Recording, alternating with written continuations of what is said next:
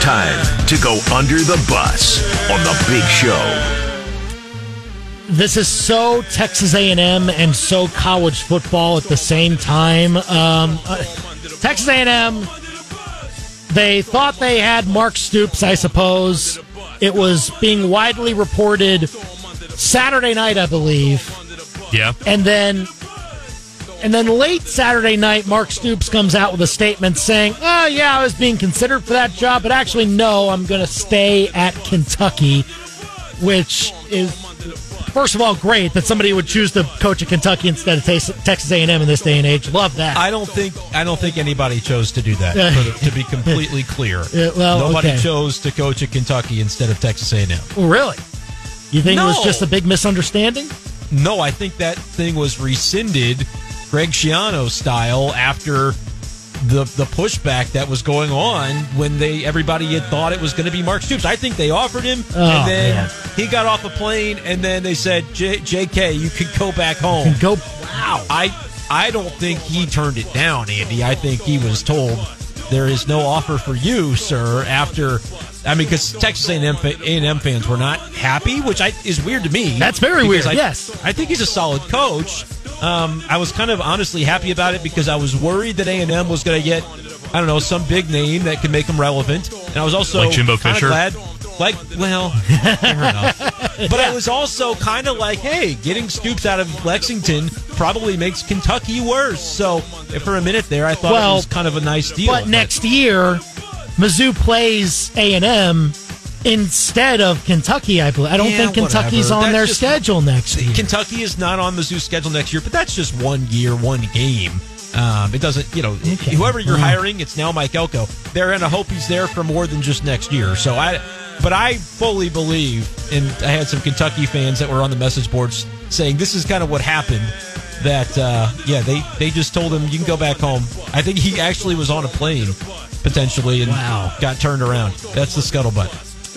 Well, if that's the case, I, I prefer to think of it the other way around. That Mark Stoops decided that Kentucky was a better on. place to coach than it, which I actually would think is kind of right. I'll bet it's know? very cushy. Right. Under the bus. You have just as much ability to win the SEC at Kentucky as you do at Texas A&M, and you have much less pressure to do That it. is so true. Would- It's very true. So true, bestie. Is a is a great point on the pressure.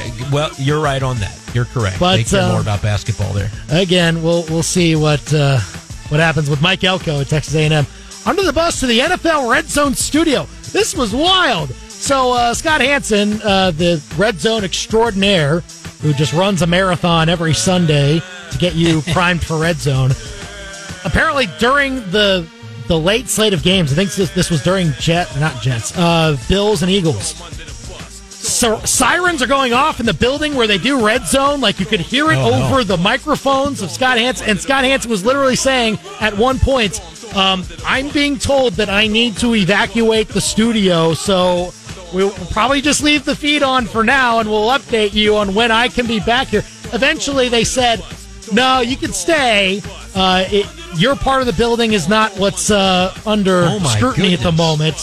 Um, so he stuck around. But At the, the siren, moment? the sirens kept playing the entire time throughout the rest of the red zone broadcast. There were like seven minutes left in the Bills Eagles game that went to overtime, and it kept on playing throughout the, the entire uh, rest of the night that you watch red zone. that game did deserve sirens, though, Uh, especially down the stretch. Let's be real here. Well- it's what that game needed. What uh, what Scott Hansen deserves all of the awards uh, in the business uh, for handling that situation the way that he did. It was fantastic. You should probably go back and watch some of the clips of how he handled it. It was very well done. Under the bus. And uh, also under the bus to Frank Reich, another coach firing in the NFL. Oh man, This is just the sign of dysfunction in this franchise. I tell you, come on, they don't know what they're doing. Yeah. They don't have any idea no what they're doing. direction at all.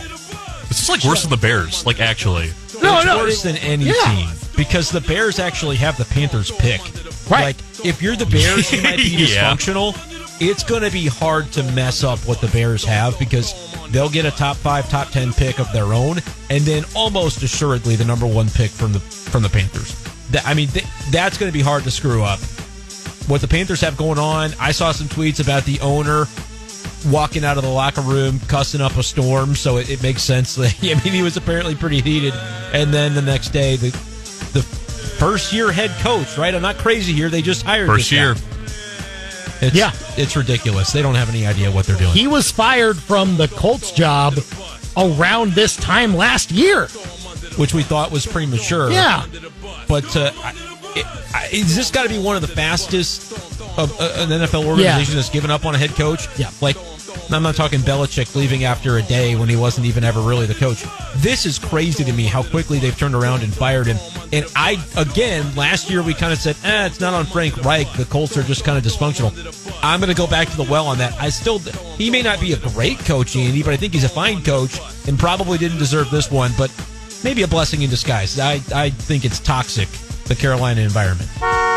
Under the bus. We'll say it is, you know, when, when one guy leaves, it creates an opportunity for somebody else, and the interim coach. Come on, Chris- Big Jim. Chris Tabor uh, That also is, works. is um, uh, a St. Joseph native, a former Mizzou grad assistant.